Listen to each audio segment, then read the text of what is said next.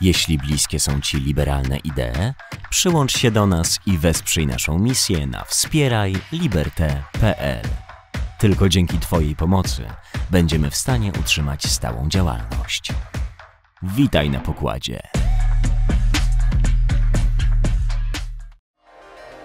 Liberté Talks to co ważne. Seria Liberté Talks realizowana jest dzięki Państwa darowiznom.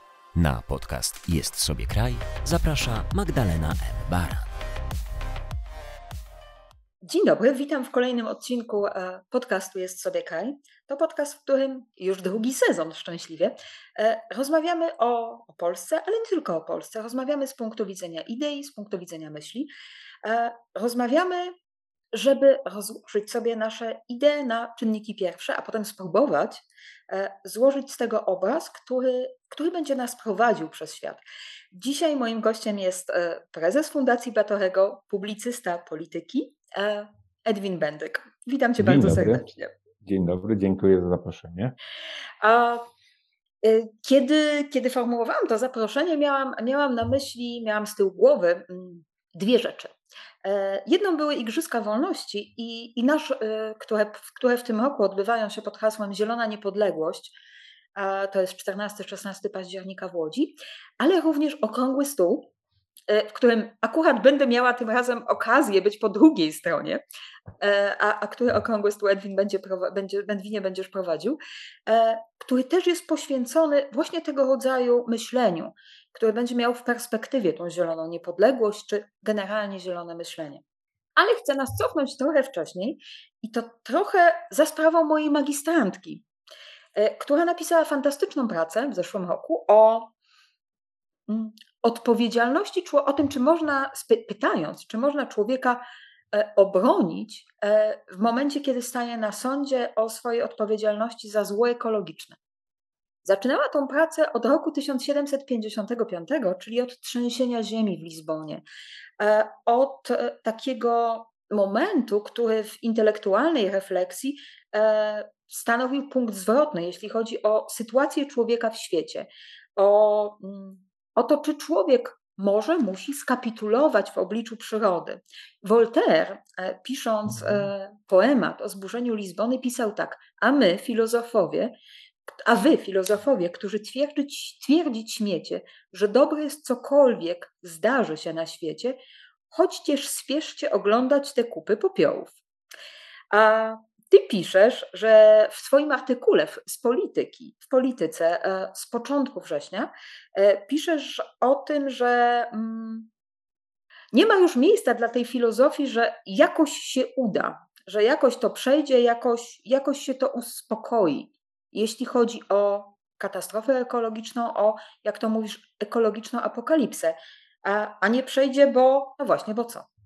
No bo zdecydowanie więcej wiemy dzisiaj niż, niż chociażby, e, jeżeli się odwołujemy do tego 1755 roku, no to, to początek oświecenia, prawda, i początek aspiracji umysłu do, do opanowania przyrody, prawda, metodą naukową, refleksją. E, no i wtedy konfrontacja z wydarzeniem, oczywiście, na które człowiek nie ma wpływu, bo trzęsienie ziemi to jednak jest, ta, ta sfera wydarzeń naturalnych, które rzeczywiście ciągle zaskakują tu ciągle jesteśmy w dużej mierze bezradni, jeśli chodzi o mm, przewidzenie tego, ale już mniej jesteśmy bezradni, jeżeli chodzi o odpowiedź i organizację społeczną na same skutki. To zresztą doskonale widać, jakie są konsekwencje trzęsień ziemi o podobnej skali w krajach dobrze zorganizowanych, no nie wiem, trzęsienia w Kalifornii chociażby, a w krajach, no właśnie, gdzie państwo, prawda, i służby cywilne i w ogóle sama organizacja społeczna jest na gorszym poziomie. Te, to są rzędy wielkości często, mimo że właśnie jakby przyczyny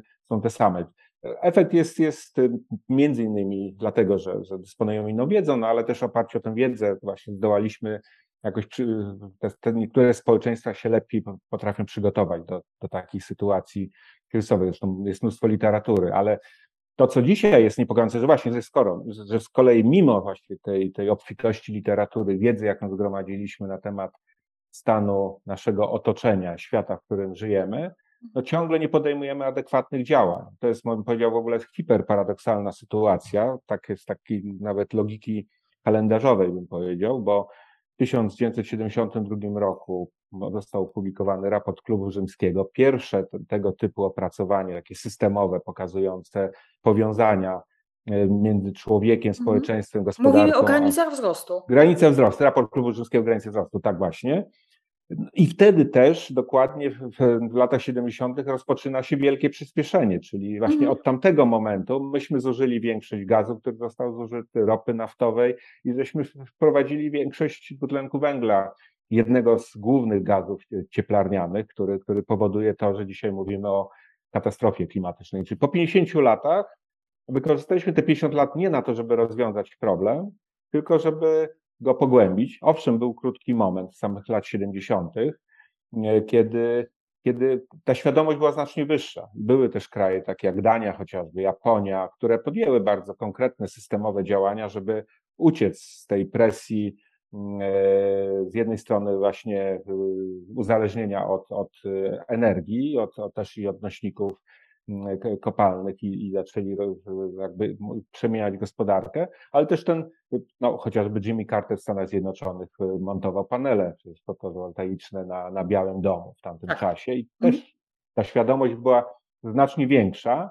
Margaret Thatcher o, mówiła w koniec lat 80., bodajże, albo nawet najprawdopodobniej, lub początek lat 90., też o, o wielkim zagrożeniu, jakim jest, jest e, zmiana klimatyczna. Mimo to właśnie w pewnym momencie zaczęliśmy całkowicie bagatelizować tę, wiedzę. I to jest, to jest, to jest wielka zagadka. To, to Ewa Bińczyk się zajmuje tą zagadką. Co, co się takiego stało, prawda? Że, że, że świadomości, dyskursy, które zaczęły dominować, jakby podążyły za tą liberalną taką fantazją zamkniętą w tym haśle o końcu historii, prawda, którą Francis Fukuyama określił, ale to w ogóle jakby zdemobilizowało, że ten koniec historii no, tak, tak potraktowano nie jako metaforę, jakąś odwołującą się do pewnej jednak filozofii politycznej, tylko w mhm. ogóle jako, jako jakieś mhm. takie powiedzenie, a to w końcu nie musimy się starać, wszystko samo się już rozwiąże, skoro rozwiązaliśmy problem Związku Radzieckiego i świata podzielonego na dwa systemy, czy, czy powiedzmy na trzy światy.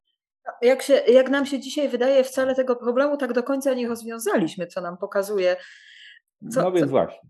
Y, co nam pokazuje kolejny kryzys, który, ale ja na razie nas zabiorę jednak do tego klubu rzymskiego, o którym wspomniałeś. E, klub rzymski powstaje, to jest rok 1968, prawda? Bo to jest jeszcze, tak. mhm. jeszcze, jeszcze chwilę wcześniej. I on rzeczywiście powstaje i tam to się zaczyna wszystko od tego pomysłu, tam powstaje ten projekt World 3, World 3 mhm. E, jako pomysł dystrybucji dobrobytu. A równocześnie ten raport, o którym mówisz, czyli granice wzrostu, to ten raport jest e, jakby interpretowany dwojako, bo z jednej strony mówi się, że to jest początek w ogóle tej epoki ekologicznej, epoki ekologizmu z jednej strony, a z drugiej strony no, padają, padają takie zarzuty, jak zresztą sam piszesz w artykule, że to jest taki nierealistyczny katastrofizm.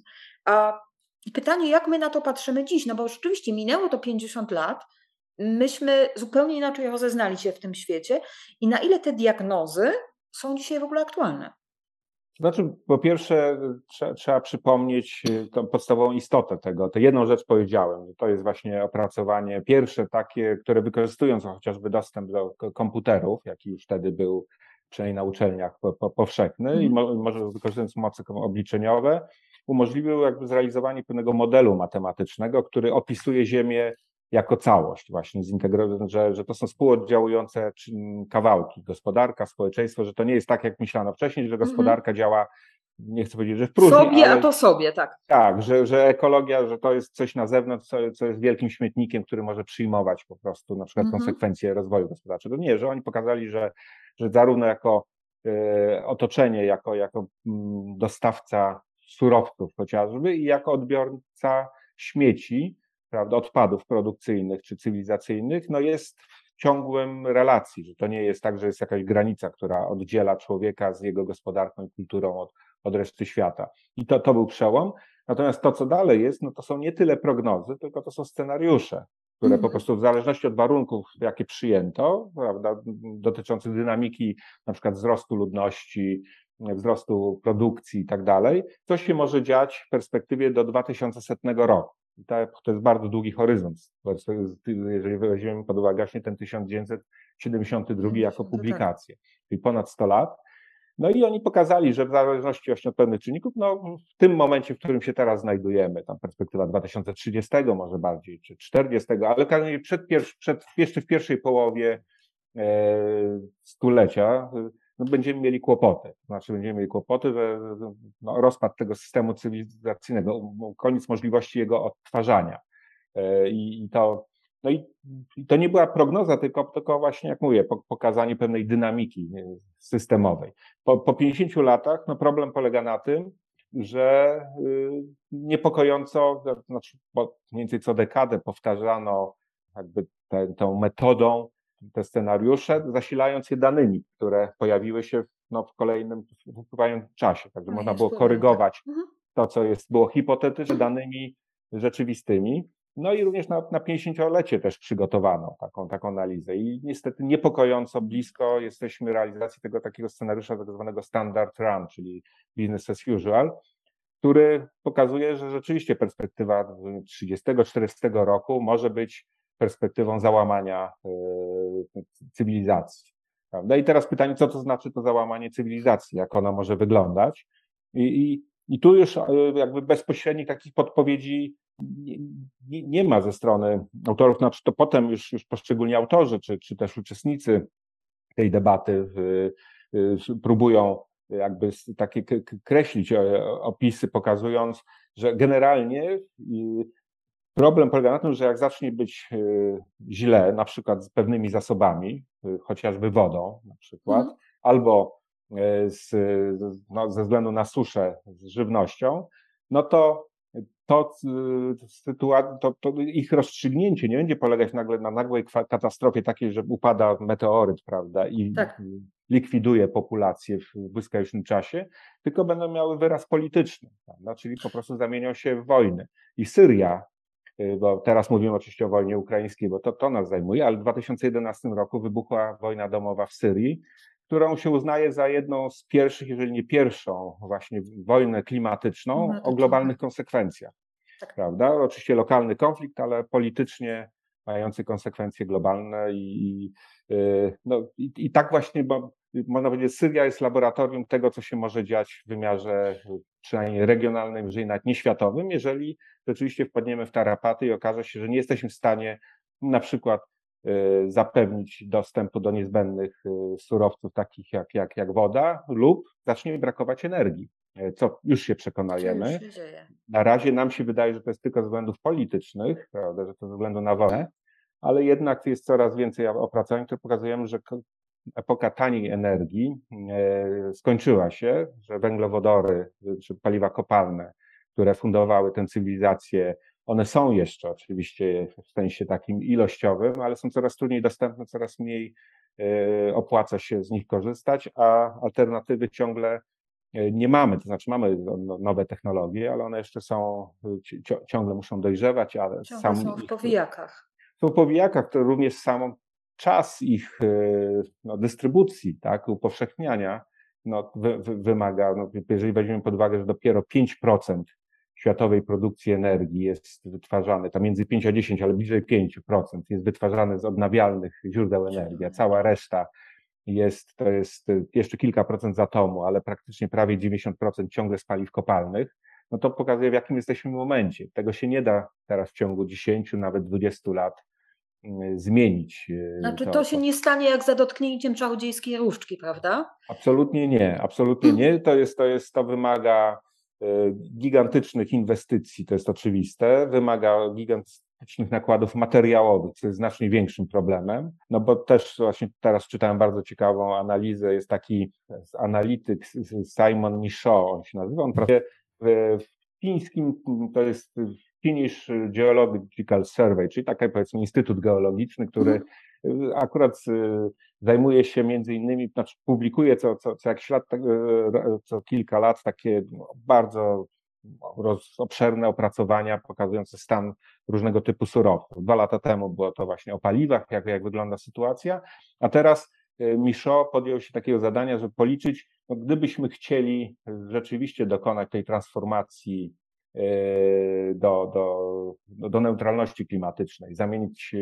flotę samochodów spalinowych na, na samochody elektryczne i tak dalej. Elektryczne no, czy wodorowe, prawda? Jakkolwiek, ale w każdym razie przejść na, na, na, na właśnie alternatywę już powęglową, no to w dzisiejszym modelu z kolei wytwarzania, pozyskiwania surowców niezbędnych, takich pierwotnych, od litu do baterii, do akumulatorów, po pierwiastki ziem rzadkich potrzebne do, do turbin, po prostu nie jesteśmy w stanie wyprodukować. Znaczy, to nie znaczy, że nie ma tych surowców, one są, tylko że jeszcze po prostu nie zainwestowaliśmy w ich udostępnienie, a to wymaga dziesiątek lat y, po prostu. Cykl y, produkcyjny, inwestycyjny w kopalniach od odkrycia złóż po ich y, operacjonalizację często trwa kilkadziesiąt lat. No, więc to są, to, to jest, to wszystko mówi, ile czasu zmarnowaliśmy, mając już w 1972 roku wiedzę, co powinniśmy robić, a czego nie, nie zrobiliśmy. Kiedy wtedy już zaczynaliśmy poszukiwać jakichś scenariuszy, czy rysować pewne scenariusze, a, a zatrzymaliśmy się tak naprawdę gdzieś w pół drogi. E, bo e, z jednej strony mamy tą nogę, którą możemy określić jako wzrost gospodarczy, z drugiej strony mamy moment tak zwanego wzrostu ekologicznego, naszej wzrostu i naszą świadomość ekologiczną de facto. I Gdzieś, gdzieś się zastanawiałam i też pracuję nad tym na, na Uniwersytecie Pedagogicznym z moimi studentami, którzy, z którymi bardzo dużo siłą rzeczy i też, też jak patrzę właśnie na wzrost świadomości ekologicznej, czy w ogóle potrzeby e, pracy, już nie tylko o, że tak powiem, e, o kwestiach związanych ze zwierzętami, czy o kwestiach etycznych, które są bio, bioetycznych, ale o kwestiach, które mówią wprost, no właśnie, o pewnym zachwianiu się, czy, czy o pytaniu o antropocen, o, to, e, o ten moment, kiedy, kiedy człowiek myślał o sobie jako o tym, no właśnie, centrum wszechświata, więc mieliśmy egoizm, mieliśmy ekspansję, mieliśmy degradację, mieliśmy dewastację, mieliśmy tego człowieka, który stanowił centrum, e, tylko to centrum chyba było bardzo, powiedzielibyśmy dzisiaj, bardzo źle definiowane, bo człowiek e, zdefiniował siebie w tej kategorii być albo mieć, E, to jakby w ogóle nie o to chodziło.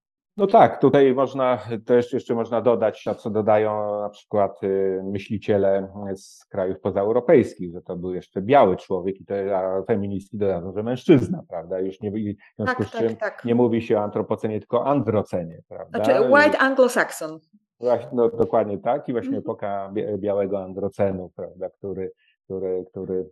No i oczywiście jest wiele racji w tym, ale to, to bo, bo, bo to y, jednak jest związane, cały ten model z, chociażby z podwojem kolonialnym, prawda? Nie byłoby cywilizacji przemysłowej ekspansji europejskiej bez y, jednak eksploatacji y, kolonialnej i przerzucania kosztów chociażby rozwoju właśnie centrum do, na, na, na podbite kraje.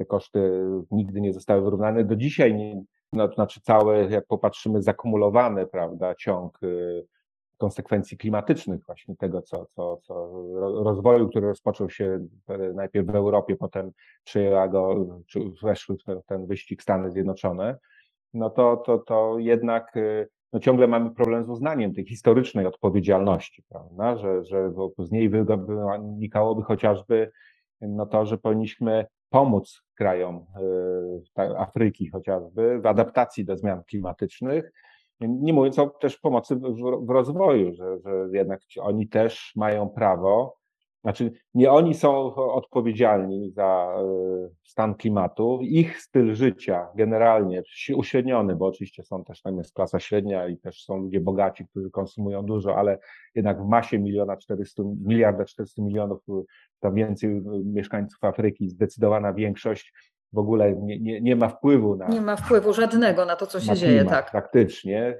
Jest, ich konsumpcja jest tak minimalna, że, że, że, że jest raczej właśnie pro, problemem y, drugą stronę, tak? że, że, że nie daje szansy aktywnego włączenia się w rozwiązywanie y, problemu. Więc, ale nawet tego nie jesteśmy gotowi uznać. To pandemia pokazała, prawda, jak, jak silny jest ciągle egoizm y, zamożnych krajów europejskich i Stanów Zjednoczonych też przecież, kiedy nie byliśmy gotowi podzielić się ze szczepionkami tak zapłaciliśmy. Najprawdopodobniej tutaj jest to. Które gdzieś ma... u nas się marnowały, ale nie byliśmy ich w stanie wysłać do Afryki. Tak, tak w związku z tym wyszczepienie w Afryce było minimalne, co też było jedną z przyczyn pojawienia się omikrona, który przecież wrócił z kolei do, do, do, do, do zachodnich Europy. krajów, prawda, do Europy, też do Stanów i siejąc spustoszenie, prawda, formie chyba czwartej fali pandemii. No i, i to, są, to są jakieś, a dzisiaj z kolei odkrywamy, że bez Afryki nie jesteśmy w stanie e, z kolei rozstać się z Rosją, to już Europa konkretnie, bo nagle się okazuje, że Afryka ma wszystko to, to co miała Rosja i co jest potrzebne, żeby można było dokonać w Europie zielonej, to przejść na ten europejski zielony ład.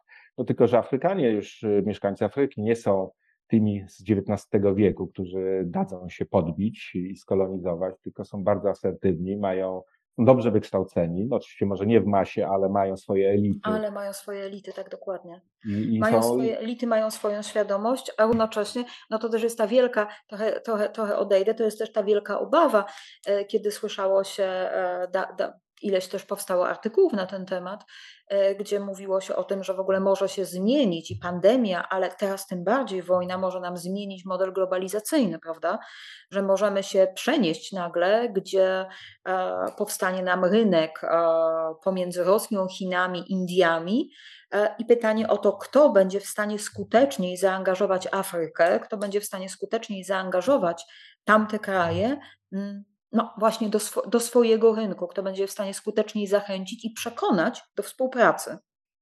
No to, to, jest, to jest bardzo ciekawe. Faktem jest, że te takie fantazje o jakiejś integracji świata wokół BRICS, jak to się mówi, czyli mm -hmm. Brazylii, właśnie Rosji, Indii, Chin, Afryki Południowej, są mało realne z kilku względów. To znaczy zbyt silnych różnic politycznych, no chociażby Chiny i Indie, prawda, nie mają żadnego Indie interesu. To się nie, to się, to się nie będzie trzymać kupy. To się nie będzie trzymać.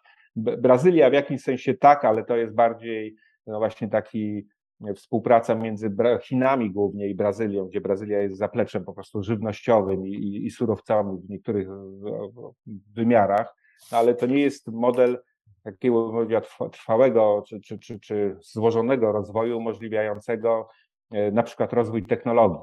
Tu się nagle okazuje, i to ta wojna bardzo mocno pokazała, jak e, jednak no przy wszystkim oczywiście słusznym narzekaniu na wady Zachodu, Kami chociażby przed chwilą to robiliśmy, pokazując odpowiedzialność Zachodu za, za kryzys e, klimatyczny, no to jednak Zachód i Europa razem ze Stanami Zjednoczonymi dysponują kluczowymi zasobami też, które umożliwiają ciągle kontrolowanie mimo wszystko rozwoju świata w wymiarze gospodarczym, no i też y, są potencjalnie jakimś, no, niosą nadzieję na rozwiązanie tych problemów y, e, ekologicznych. Myślę tutaj o oczywiście o najbardziej zaawansowane technologie, o coś, co, co, co się w języku ekonomicznym nazywa kontrolę granicy technologicznej i technologie graniczne. Mhm. I tutaj Stany Zjednoczone głównie, ale również Europa jest, jest pod tym względem po prostu hegemonem. Chiny bardzo nadrobiły y, te, w, te, w tym obszarze, ale mimo wszystko y, to jest bardziej marketing pewien polityczny,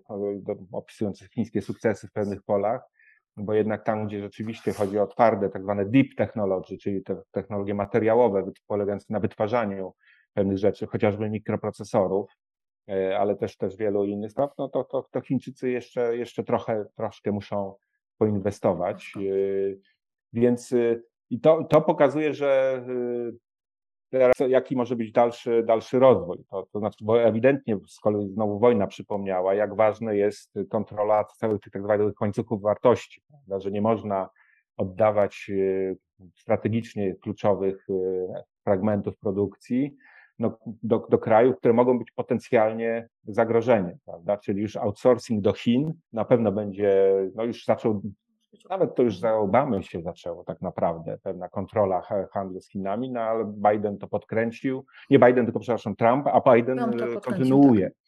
Prawda? To już jest, jest po prostu wektor tej chwili polityki, który polega na, na jednak y, większej kontroli relacji z Chinami i unikania y, współpracy w obszarach strategicznych. Prawda? Więc, więc to jest y, pytanie, jak będzie się rozwijać współpraca między Stanami a krajami Unii Europejskiej, bo wojna tu zmieniła wiele, ale jeszcze przed wojną było ewidentnie widać, że szykuje się nowe pole konfrontacji właśnie między Europą a Stanami Zjednoczonymi, jeśli chodzi o zielone technologie. Tu akurat Europa, zwłaszcza takie kraje jak, jak Niemcy, Dania, y, kraje skandynawskie, częściowo Francja, no są w awangardzie y, mhm. tych, tych technologii. Stany Zjednoczone, no i, i tu nagle się okazuje, że wcale nie musi być współpraca, tylko może być pole konfrontacji, prawda? Bo te technologie, ich e, upowszechnianie będzie źródłem, głównym źródłem e, kreowania wartości, czy, czy tej wartości dodatkowej tak, w gospodarce. Więc e, strasznie to jest skomplikowane. Wojna dołożyła do tego jeszcze Moją cegiełkę.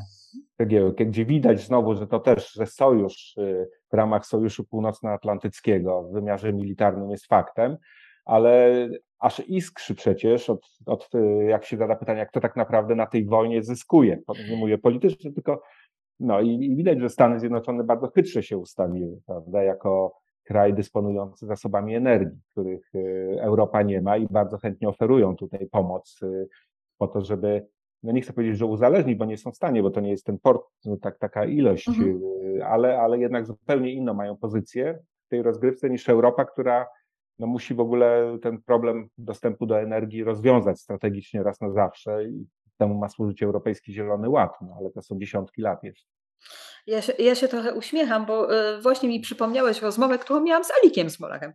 E, I to mm. była rozmowa o tym, no właśnie, o tym, w jaki sposób Stany Zjednoczone w ogóle w czasie, w czasie wojny, na początku tej wojny w Ukrainie, wróciły do swojej doktryny wojennej, do tego nie tylko Save for Democracy, but crusade, ale, ale Crusade for Freedom. Tylko to mhm. freedom okazało się właśnie też tym freedom w sensie wolnością od pewnego rodzaju przymusu ze strony Rosji, od, od również tego przymusu gospodarczego, od przymusu energetycznego, jak się dzisiaj wydaje. E, ale ja tak naprawdę chciałam Chciałam przeskoczyć do czegoś innego, e, bo rzeczywiście to mi się, to mi się mocno przypomniało, e, ale kiedy, kiedy, kiedy wskoczyliśmy na moment do Afryki, tam jest ten moment, gdzie, mm, gdzie możemy myśleć tak o tym człowieku, który, który jak nam się przynajmniej wydaje, duż, żyje w dużo większej symbiozie z przyrodą, o ile w ogóle tu gdzieś za Hararim możemy mówić, ten człowiek żyje w symbiozie z przyrodą, no bo Harari z kolei w jednej z książek y, udowadnia skądinąd słusznie, jakkolwiek go nie lubię, e, że e, no, tak naprawdę, że na długo przed rewolucją przemysłową ten nasz homo sapiens e, no, był jednym z, największych zabój, z największych zabójców wszelkiego rodzaju gatunków bioróżnorodności. Ale mnie bardziej od Homo sapiens interesuje ten wymiar Homo faber, czyli człowiek zręczny, człowiek, który jest wytwórcą, a to znaczy ten człowiek, który traktuje świat przyrody jako dostępny dla siebie i który ten świat przyrody wykorzystuje dla własnych celów. A jeżeli człowiek wykorzystuje świat dla własnych celów, to również oznacza eksploatację tego świata. Gdzieś w perspektywie tego Twojego tekstu z polityki to jest pytanie wraca o tą możliwość, czy jest możliwość tej eksploatacji bez końca, czy my mamy jakiś taki crash, którym rzeczywiście nas nie puści dalej. Nie, mamy oczywiście... tego świadomość, a może jeszcze tak. No właśnie, pytanie świadomość, no to, to od niego też zaczęliśmy, prawda? Mamy wiedzę, mhm. a czy mamy świat, tak. ta wiedza przekłada się na świadomość, no to jest, to jest właśnie większy problem. Wiemy, że nie jest możliwe y, y, y, rozwój właśnie w nieskończoność, bo, bo po prostu zdolności ekosystem, nawet nie, nie, jedna rzecz to są zasoby surowców, które są potrzebne, prawda? I one mają skończony charakter i to nawet nie chodzi o skończony taki bezwzględnym znaczeniu, tak jak właśnie na przykład mówimy o paliwach kopalnych, tylko o to, że w pewnym momencie koszty ich eksploatacji będą, koszty takie nawet bezpośrednio, polegające na tym, że żeby wydobyć jednostkę ropy naftowej, zawartą w niej energię, ją trzeba włożyć na początku energię. Mhm. I to wszystko, i chodzi o to, że musi być pewien bilans te, tego, tego procesu. Y, tam eksperci liczą, że, że najlepszy właśnie, najbujniejszy rozwój gospodarki był wtedy, kiedy y, z jednej jednostki energii włożonej, prawda, pozyskiwanie ropy naftowej uzyskiwało się 60 do 80 jednostek energii na, na wyjściu, prawda, czyli 1 do 60. W tej chwili to spada tych najnowszych złożach, jak gazu, znaczy złożach łupkowych, czy tych głębinowych, gdzie się wierci po, po kilkanaście kilometrów gdzieś tam, czy, czy już nie mówiąc o, o złożach bitumicznych y, w, w Kanadzie, to jest, to jest w niektórych przypadkach nie opłaca się właśnie już, bo już mhm. po prostu koszt energii jest praktycznie uzyskanej Uzyskany w zwrocie jest podobny do tego, jaki trzeba zainwestować, prawda? więc to nie ma sensu. No i, i, i to jest właśnie ta granica, kiedy odkryjemy, że już odkrywamy, bo, bo, bo doszliśmy do takiego paradoksu, że nie, nie dostrzegliśmy tego momentu, o którym już mówili eksperci, ze względu na ten y, podaż taniego pieniądza, jaki był, zwłaszcza po kryzysie w 2008 roku, w którym zasypano wtedy, ratując gospodarki przed, przed katastrofą później w pandemii jeszcze to po, po, pogłębiło się i wydawało się, że po prostu tani kapitał do, umożliwiający inwestowanie w pozyskiwanie na przykład właśnie ropy z łupków czy gazu z łupków Stanów Zjednoczonych rozwiązuje problem. No nie, teraz jak poszły stopy procentowe w górę i oprocentowanie kredytów prawda, i kapitału, kapitał zaczął kosztować, nagle się okazuje, że jest problem, bo te nośniki kosztują zbyt dużo, żeby klienci byli gotowi płacić, czy, czy już widać, że to mhm. będzie koszty, koszty społeczne są zbyt dużo, a ciągle ceny są zbyt małe, żeby można było przy obecnych e, inflacji stopach procentowych e, inwestować, znaczy zacząć e, podejmować inwestycje w nowe, poszukiwanie jakichś nowych, lepszych źródeł, których zresztą najprawdopodobniej już nie ma. No i, i to jest, to jest jakiś taki moment krytyczny, prawda, z którego nie ma wyjścia, no poza oczywiście ucieczkę technologiczną nowe, nową przestrzeń, ale tu już mówiliśmy, trochę na, na brakuje y, czasu. I to jest jedna tylko część ta surowcowa, a druga to jest w ogóle ta wydolność ekosystemu, właśnie ekosystemu. I to, co najbardziej mnie niepokoi ostatnio, no to jest coraz częściej pojawiające się opracowania naukowe. Dosłownie teraz parę tygodni temu w Science był taki artykuł o tipping points, o punktach przełomu, tak. pokazujących, że to na przykład ekonomiści nie zawsze no, chwytają, ci, którzy modelują, jakie będą konsekwencje wzrostu temperatury na PKB, bo oni ta, raczej takie trajektorie liniowe uwzględniają i mówią, że nawet 3%, 3 stopnie wzrostu to tam nie, niewiele wpłynie, bo, bo będą jakieś pozytywne efekty, ale nie uwzględniają, że przejście czy przejście od jednego, od półtora stopnia do dwóch zwiększa znacznie prawdopodobieństwo dojścia, dojścia skokowych zmian w systemie. Na przykład no nie wiem, zahamowanie cyrkulacji północnoatlantyckiej, czyli, czyli radykalna zmiana warunków klimatycznych na, w Europie, prawda, i północnych y, Ameryce Północnej, która wy, wywraca wszystko. No, ćwiczyliśmy to znacznie łagodniejszych przez wymiarach, bo tak mała epoka lodowcowa w XVII wieku, gdzie raptem ta zmiana temperatury była nawet nie, nie, niepełny stopień, tylko w krótkim e, czasie doprowadziła no, do, do niezwykłych konsekwencji dla rolnictwa, no, w ogóle polityki i tak dalej. Teraz mówimy o znacznie większych potencjalnie szokach i, i na to zwracają uwagę właśnie naukowcy. To jest ze względu na złożoność systemu, nie można tego przewidzieć jednoznacznie, czy już jesteśmy w fazie właśnie takiego tipping points, ale pokazują oni, że te warunki zbliżania się są niepokojąco blisko, że na przykład funkcje Amazonii jako jednego z największych obszarów leśnych, że znaczna część Amazonii traci swoją funkcję magazynu y, dwutlenku węgla, że, że zacznie być źródłem niedługo, ze względu na suszę, wycinkę i po prostu jako ekosystem. Lasy borealne już w większości dawno straciły tę, tę funkcję, prawda? I teraz, jeżeli jeszcze nałożą się efekty poszczególnych y, punktów przełomów tworzą kaskadę, bo to też takie są modele pokazujące, no to wtedy tracimy, znaczy i tak nie mamy tej kontroli, ale po prostu wymyka się to. to wtedy będziemy mieli efekt domina. Efekt domina i, i rzeczywiście radykalne w dosyć krótkim okresie, w krótkim czasie zmiany warunków życia. Nie tylko, bo teraz też myślimy tak klasycznie, no, że tam, gdzie jest cieplej, będzie jeszcze cieplej, czyli już ciężko się żyło w Afryce, będzie się jeszcze trudniej żyło. A to może być inaczej. To mhm. może być tak, że to już widać, że, że akurat najszybciej temperatura rośnie w kręgach, w obszarach pod, pod, e, okołopolarnych, arktycznych. Tam ta średnia to jest 3 do 4 stopni, prawda? I fluktuacje letnie, no to jednak 50-stopniowe upały były w brytyjskiej Kolumbii, y, prawda, dwa lata temu. No nie mówiąc o tym, co się w Europie w tym, w tym roku działo. Także nie, nie, takie świadomość, że to, że my na północy się uchronimy, bo jesteśmy po prostu na północy, to, to tak nie musi być. Właśnie ten, ten, jak dojdzie do punktów przełomu, to te zmiany mogą być, już nie tylko będą fluktuacjami, jak na razie doświadczamy ich, tylko mogą być przeskokiem systemowym, który powoduje, że obudzimy się w zupełnie innych warunkach.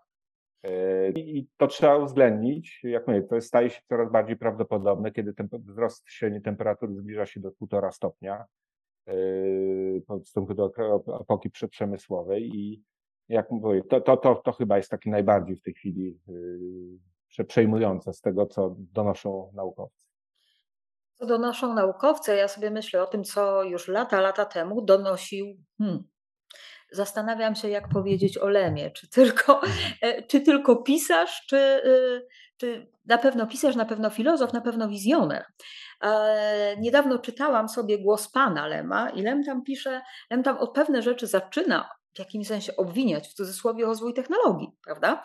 On mówi, że to rozwój technologii nam zakłócił tą równowagę naszego świata i okej, okay, zakłócił, można powiedzieć, można się zgodzić, ale on tam e, mówi tą drugą ważną rzecz, że nie uratuje nas nic, jeżeli nie wyciągniemy z tego praktycznych wniosków. I o te praktyczne wnioski, mhm. potem mam jeszcze jedno pytanie, ale najpierw o te praktyczne wnioski chcę Cię zapytać. Praktyczne wnioski. No, no, no, no właśnie, no praktyczne wnioski to jest, to jest cały problem, bo problem polega na, na, też na tym, y, że tak akurat Stanisław Lem mniej uwzględniał ten czynnik, że mm, te, technologia nie jest, y, ona wydaje się, że ma jakąś, są tacy myśliciele, którzy opisują to, że technologia rozwija się niejako tak trochę jest takim żywym organizmem, który podlega, tak jak, jak ekosystem biologiczny, to jest ekosystem technologiczny, który też pewnym prawom rozwoju podlega. Prawda? Natomiast y, ja patrzę na technologię jako y, wyraz, y, że tak powiem, ucieleśnionego w rozwiązaniach technologicznych kapitału. Znaczy, mm -hmm. technologia nie rozwija się dla, przyjem, dla przyjemności, Oczywiście, dla naszej... Tak. wynalazcy, którzy często robią to dla przyjemności, ale żeby jakaś technologia weszła w życie i zmieniła życie, musi... To musi mieć praktyczne zastosowanie. Musi mieć praktyczne zastosowanie i przynieść efekt gospodarczy, tak? w postaci akumulacji kapitału, zysku i tak dalej. I dlatego wiele technologii, które wizjonerzy mówili, że zmienią świat, nie zmieniły światu, bo się po prostu nie opłacały. Znaczy i były szybko e, za, zapomniane. W związku z czym problemem nie tyle jest technologia, tylko jest w jaki sposób, czy jesteśmy w stanie kontrolować kapitał, prawda?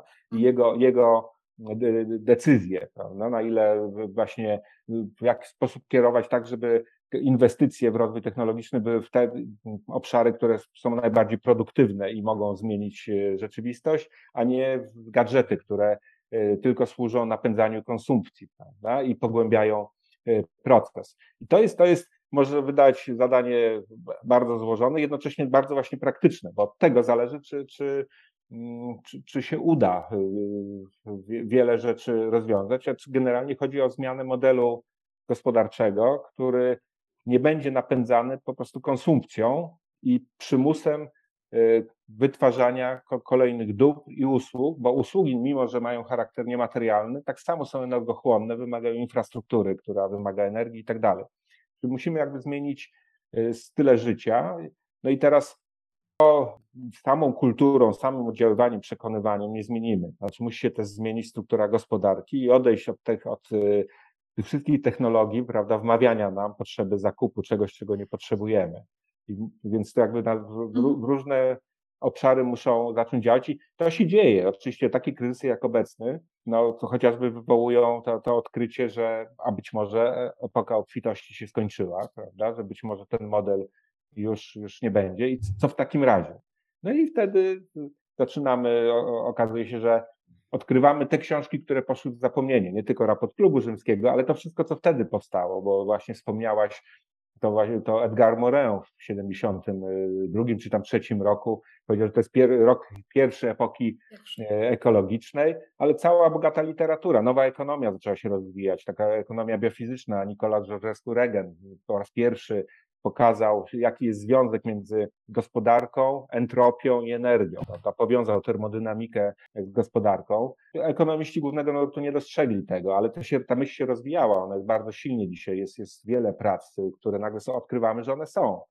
Koncepcje wzrostu, pozdrostu, czy, czy dekwasancja, to też są lata 70. I wtedy też były te propozycje. Znowu powstała cała bogata e, literatura, też, też e, Dzisiaj, jak kiedy mówimy o nawet nowych filozofiach, że nawet w Polsce mamy z jednej strony no nie wiem, propozycję e, zielonego konserwatyzmu. Leszek Jażdżewski pisał o zielonym liberalizmie, liberalizmie prawda? Zresztą tak. Igrzyska Wolności właśnie o czym są, prawda? No jeszcze parę lat temu trudno byłoby sobie tę, tę etykietę pewno wyobrazić. Dzisiaj jest ona, nawet nie wymaga specjalnego tłumaczenia. Ja tylko powiem, że myśmy Zielone Igrzyska planowali już e, na rok, to był 2020, no ale czy 19, ale wtedy przyszła pandemia. No, no, I no trzeba właśnie, to wszystko było przesuwać. Dlatego będę wrzucać, dlatego ja w miesięczniku Liberté cały czas mam dział Zielony Liberalizm.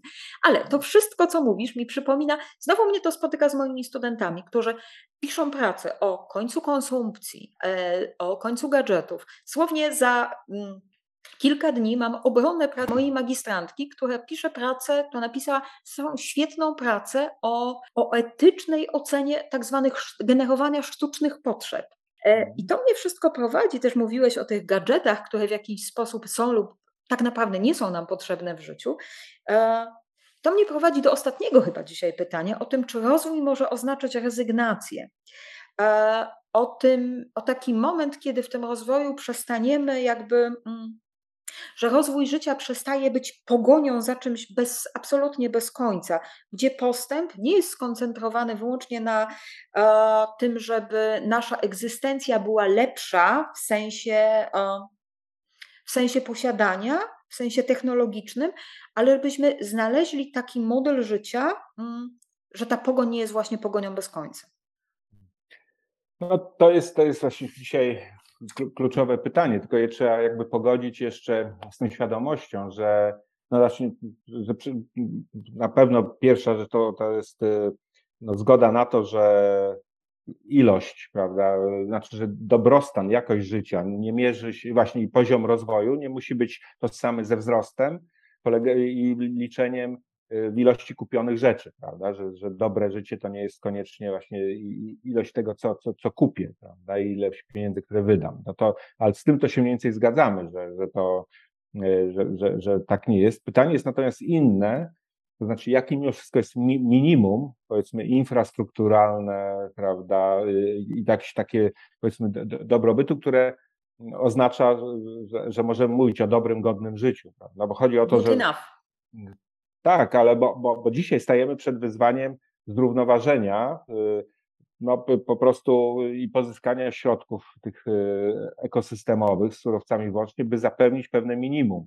Bo jeżeli go nie zapewnimy, to wtedy po prostu rzeczywiście zacznie się rozpadać cywilizacja, to będzie polegać, już mówiliśmy, to, to będą wojny o zasoby, z których wyłoni się jakiś nowy ład społeczny i ten ład e, nie będzie powrotem do, znaczy on może być powrotem do jakichś e, dawnych form, nawet zbieracko-łowieckich, tylko przy świadomości, że wtedy populacja ludzka z siedmiu czy tam ośmiu tak. miliardów skurczy się do bardzo, bardzo kilkuset mało. milionów, prawda?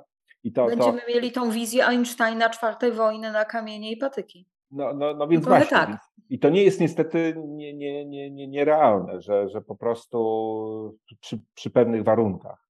Ale więc to, to nie, nie wystarczy tylko nagle stwierdzenie, że od, odpuszczam sobie, prawda, i zmieniam radykalnie styl życia, prawda, przechodzę na weganizm, przestaję jeździć i tak dalej, bo nawet to wymaga istnienia pewnej, jeżeli mamy żyć w pokoju, pewnego poziomu cywilizacji, mhm. pewnego poziomu infrastruktury, który umożliwi e, nawet utrzymanie internetu, tego wszystkiego, co uznajemy, że dzisiaj jest pewnym takim, no powiedzmy, minimum. Tak, to, to, to, wszystko jest, jest bardzo intensywne energetycznie. Prawda? I, no i teraz chodzi o zbilansowanie tych form życia nowych z, z, z infrastrukturą, która jest potrzebna mimo wszystko do, do zapewnienia e, pewnego stylu, nie tylko w sensie konsumpcyjnym, ale, tylko, ale również modelu społecznego, który polega na przykład na równości, równych prawach i tak dalej. To nie jest tylko realizacja e, postulatów etycznych, muszą być pewne materialne podstawy. No, Grecy mogli sobie fundować e, pewien model społeczny, prawda, w Atenach, e, no, bardzo męski, oczywiście męsko-cytryczny, ale bardzo demokratyczny, ale kosztem powiedzmy wykluczenia kobiet i pracy niewolników, prawda? Tego nie można zapominać, to była pewna całość. I tak samo dzisiaj pewien obszar, pewna cywilizacja jest pewna całość jej infrastruktury i, i sfery wartości. Nie można tego oderwać. Znaczy, jeżeli załamie się sfera, infrastruktura, no to dojdzie również do załamania, do załamania w sferze wartości, prawda? I teraz kwestia przeprowadzenia całego procesu, no tak, żeby y, zmieniać infrastrukturę w godny z wskazaniami ekologicznymi sposób, nie tracąc tych zdobyczy w sferze wartości, prawda, polegających jednak na znacznie większym polu wolności, chociażby emancypacji, uznaniu praw człowieka, przynajmniej w pewnych obszarach świata za oczywiste i tak dalej. Ja myślę, że to jest w ogóle świetna puenta. Czasami o. powiem, ja się śmieję, ponieważ czasami puenty, puenty, puenty w moich podcastach przychodzą same i, i nawet się ich nie spodziewam i są, i są świetne. Dwinie, ja Ci bardzo dzisiaj dziękuję i dziękuję Ci za naszą dzisiejszą rozmowę, a równocześnie myślę, że ta rozmowa jest bardzo dobrym wstępem też do tego, o czym będziemy rozmawiać na tegorocznych Igrzyskach Wolności a będziemy rozmawiać o zielonej niepodległości, ale też będziemy rozmawiać, no właśnie, przy, e, przy okrągłym stole Fundacji Batorego o, o tym, co tym, trochę, trochę mówiąc w cudzysłowie, co z tym naszym zielonym ładem i co z tym naszym zielonym światem i jak go sobie poukładać. Bardzo, bardzo Ci dziękuję za dzisiaj. Ja dziękuję za zaproszenie, za rozmowę. Państwa zapraszam e, na kolejny odcinek, ale przede wszystkim dzisiaj zapraszam szczególnie na Igrzyska Wolności, 14-16 października w Łodzi, Dołączam ale też całość zapraszam. online. Także zapraszam również, będzie się działo. Dziękuję, dziękuję bardzo i do widzenia, do usłyszenia. Dziękuję, do widzenia. Jeśli bliskie są Ci liberalne idee, przyłącz się do nas i wesprzyj naszą misję na wspierajliberte.pl. Tylko dzięki Twojej pomocy będziemy w stanie utrzymać stałą działalność. Witaj na pokładzie.